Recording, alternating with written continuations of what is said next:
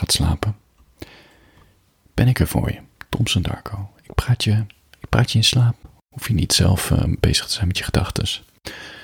Focus je op mijn stem, body, dingetjes die ik uitkraam, zodat je langzaam wegdommelt. En als je morgen wakker wordt en denkt, waar de fuck heeft hij het over gepraat? Start je me gewoon nog een keer op terwijl je je tanden aan het poetsen bent. Nou ja, met elektrische tandenborstel gaat wel lastiger, maar wie snapt me. Voor je gaat slapen. Ik heb jarenlang op een uh, callcenter gewerkt. En dus dan bel ik klanten op. En dan ging ik ze helpen administratieve dingetjes verwerken. Of, of juist waar het ergens fout ging, proberen uit te vogelen.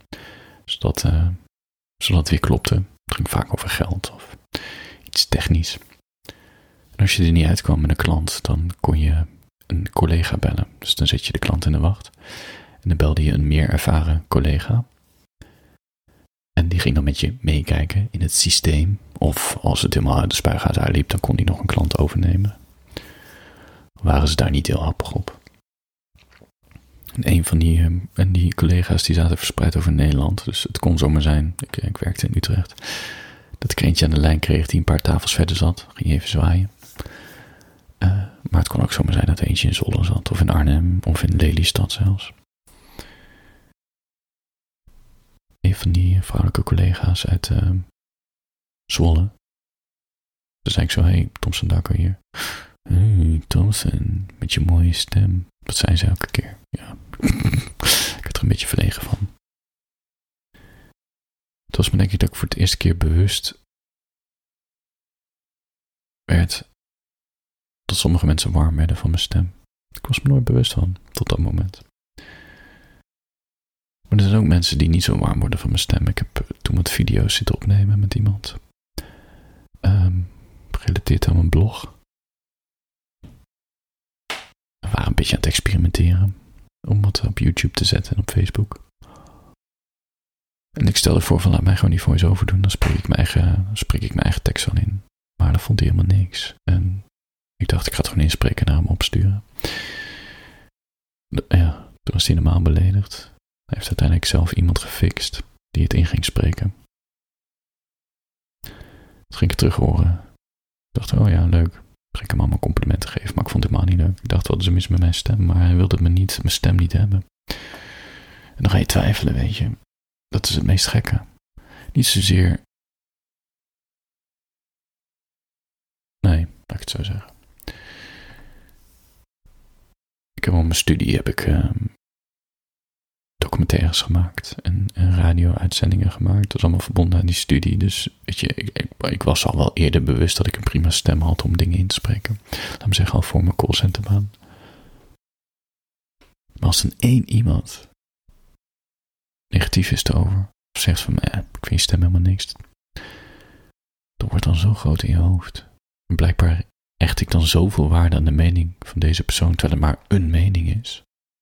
Terwijl het mijn eigen woorden zijn, mijn eigen kunst, dus what the fuck. Doe gewoon waar je zin in hebt, toch? Nou, je kent de argumenten om jezelf op te peppen, maar zo werkt het niet. Ik heb gewoon jarenlang niks met mijn stem en mijn teksten gedaan. Gekke. Totdat ik een paar maanden voordat ik het boek Schingen samen toilet ook in .mp4 uitbracht, dacht, weet je wat, ik ga gewoon naar mijn teksten, ik ga gewoon een uh, spraakberichtenkanaal beginnen. Niet zozeer tekst oplezen, maar ik ga gewoon praten.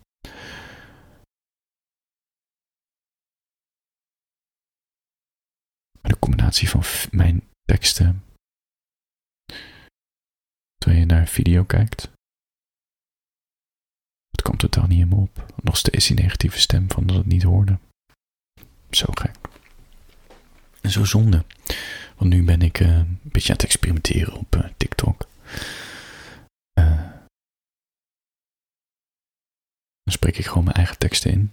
En dan zie je een soort dromerige videomontage. En dan zie je in het midden elke keer de, de woorden die ik uitspreek, zie je dan. Dus dat je volledig focust op mijn stem en de tekst. Terwijl de dromerige beelden je een beetje in slaap wiegen. Eigenlijk wat, wat het idee is van film, toch? Je ziet altijd beweging. Je krijgt een soort slaap. ja, het, uh, film heb je dat ook bij film kijken? Je wordt altijd niet slaperig, slaperig van, maar je wordt er wel een beetje zo, een beetje gehypnotiseerd. Alsof je in een hangmat ligt, een beetje heen en weer wiegt, begrijp je? Dat, dat is wat, wat filmbeelden doen. Het heeft een hypnotiserend effect. Ik denk daarom ook dat video zo verslavend is, omdat je dat zo snel is. Pam, pam, pam, pam. Het leidt af. Het is echt hypnose. Goed. Ik uh, experimenteren. Het gaat heel goed. Als in, er komen echt honderden volgers per, uh, per dag erbij. Wat me dan altijd afvragen, waarom heb ik dit niet eerder gedaan? Wat natuurlijk een hele zinloze vraag is, want het enige wat ik heb is nu. Dus waarom ga ik me nu zitten druk maken om al die onzekerheid van de afgelopen jaren? Maar ja, het zit toch in mijn hoofd, die onzekerheid. Dat ik me te lang heb laten leiden door negatieve stemmen. Voor mensen die niet snapten met wat ik aan het doen was. En me eigenlijk meer naar beneden haalden dan me motiveerden. En ik heb mensen om me heen nodig. Dat is een les die ik heb geleerd. Al een paar keer heb ik deze les geleerd. Ik heb mensen om me heen nodig die me motiveren. En me, ik heb geen kritiek nodig. Ik weet, ik ben zelf mijn eigen grootste criticus. Ik heb mensen nodig die me motiveren en die zeggen van hé, vet bezig. Oh ja, ik zou hier nog even naar kijken. Weet je, zo'n persoon. In plaats van die zegt, hm, ik weet het niet hoor. Nee, ik vind eigenlijk helemaal niks, weet je. Maar dit soort mensen zocht ik op de afgelopen jaren die mijn meest onzekere stem die ik in me had, die gingen zij bevestigen. En blijkbaar dacht ik, oh, zie je wel, ik kan er toch niks van. En vervolgens deed ik niks. Terwijl in mijn onderbuik, dan weet je het altijd wel, snap je? Dat gevoel dat zegt, probeer het nou maar gewoon. Met je stem, met je video. Het komt allemaal wel goed. Experimenteer een beetje, kijk wat werkt. En ik heb het jarenlang niet gedaan. Dat die negatieve stemmen mijn meest donkere gevoelens gelijk gaven. Zonde. Maar hé, hey, hier zijn we. Ik heb toch weer de capaciteit om met een beetje zelfreflectie, om dit in te zien en dan een positieve spin aan te geven. Zo kan ik het ook zien. Ik had ook 50 jaar lang uh, negatief uh, kunnen denken hierover en nooit iets kunnen doen. En nu doe ik het wel. Zo is het ook. Nou, schouderklopje voor jezelf, Thompson Darko. Voor je gaat slapen heb vorig jaar een uh, verhaaltje geschreven dat heette Mijn lijf is een honingpot en hierom haat ik het. De vreemde ogen die langer naar me kijken dan hoort. De onbekende die mijn DM's insliden met ik zou jou echt eens flink willen. De gasten waar ik dacht dat ze het om mij deden.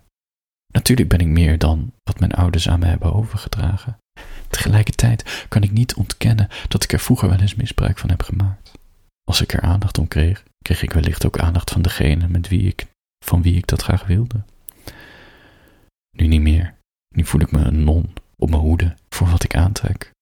Rekening houden met andermans primaire instincten. Ik dacht even dat jij het om dit deed. Maar de dingen die je in mijn oor fluisterde waren niet alleen poëzie van het hoogste niveau, maar je benoemde delen van mijn lijf die ik zelf nog nooit zo had gezien.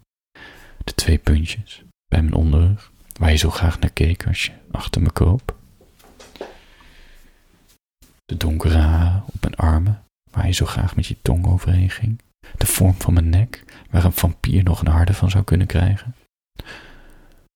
Ook al zijn wij niet meer samen, is het toch jouw blik wat ik zie als ik naar mezelf kijk in de spiegel. En laat me goed voelen.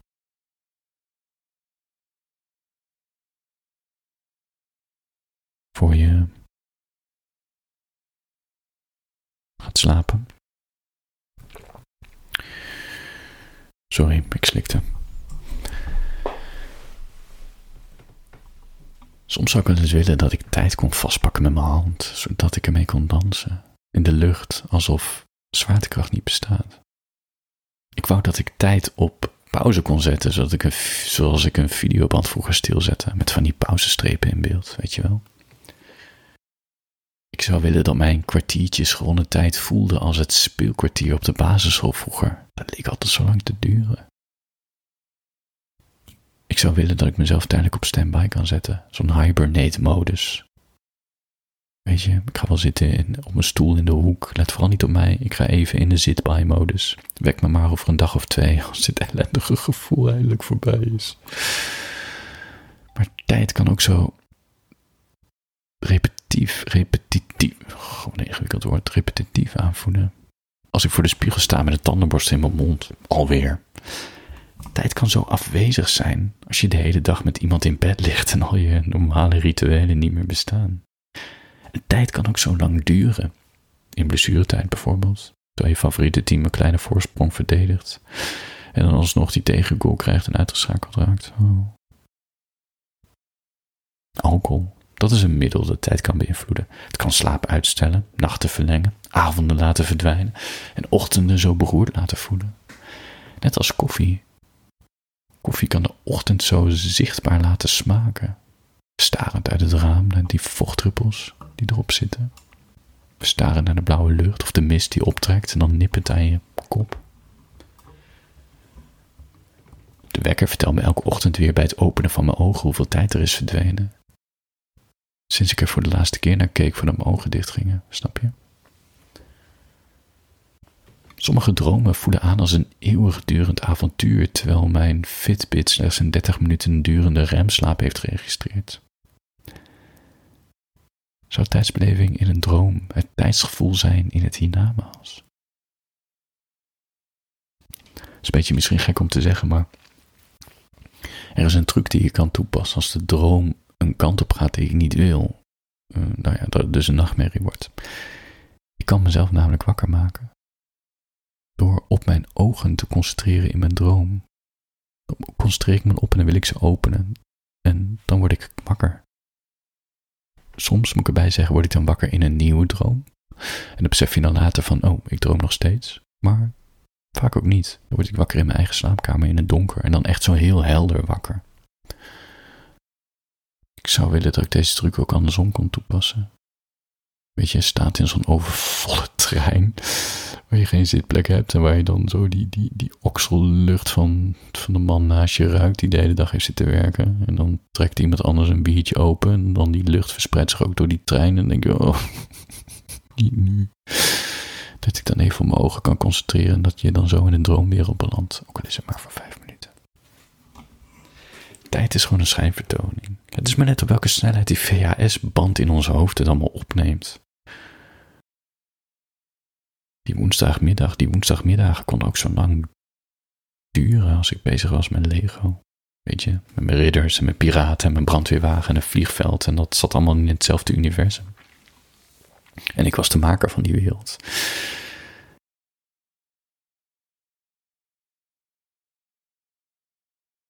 Ze zeggen wel eens dat je je eigen leven moet creëren en je dromen moet volgen, maar ik vraag me eens af waarom.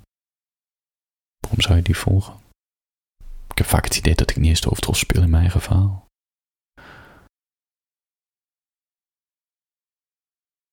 Dat komt omdat we geen grip hebben op die tijd. Tijd is niet echt. Zelfs de digitale wekkers in onze huis, die stellen de secondes af op de frequentie van het stroomnet. En als die frequentie door werkzaamheden of iets hoger of lager is, die frequentie, dan klopt de tijd ook niet meer. Dus wie weet nou wat een seconde of een seconde een seconde is? Wie, wie meet zoiets? Wie heeft dat bepaald? Dit is een seconde. Geen milliseconde meer of minder. Als we tijd allemaal zo anders beleven. Wat me doet afvragen, wie draait mijn zandlopen om? Wie wint mijn klokje opnieuw op? Zodat ik mijn leven kan herbeleven? Maar dan sommige momenten wat meer versneld en andere momenten juist enorm vertraagd. Ik als de gast met de afstandsbediening. Ik hoef niet mijn eigen droom te leven. Dan weet ik al hoe het gaat aflopen. Wat staat nou leuk aan? Dat maakt het leven juist zo spannend en zo mysterieus, de onvoorspelbaarheid. Maar weet je, waar ben ik over tien jaar? Waar ben ik morgen? Ik ben niet de hoofdrolspeler. Ik ben de getuige. Ik ben de tv-kijker naar een film genaamd Mijn Leven. Ik zou, het zo graag kunnen, ik zou het zo graag willen dat ik gewoon kon vooruitspoelen, op pauze zetten en weer even teruggaan. Ontelbare keren. Weet je, met de hand op de volgende knoppen: play, forward, rewind, stop, standby. En het liefst voordat je gaat slapen, dat je je eigen leven nog eens een keertje kan zien. Al die leuke momenten. Of nog eens een keer, als je een negatieve pui bent, die pijnlijke momenten nog een keer voor je geest kan halen. Maar dan meer dat ik mijn hand op die knoppen heb, snap je? Niet die ongevraagde herinneringen die s'nachts opkomen, maar gewoon gevraagd.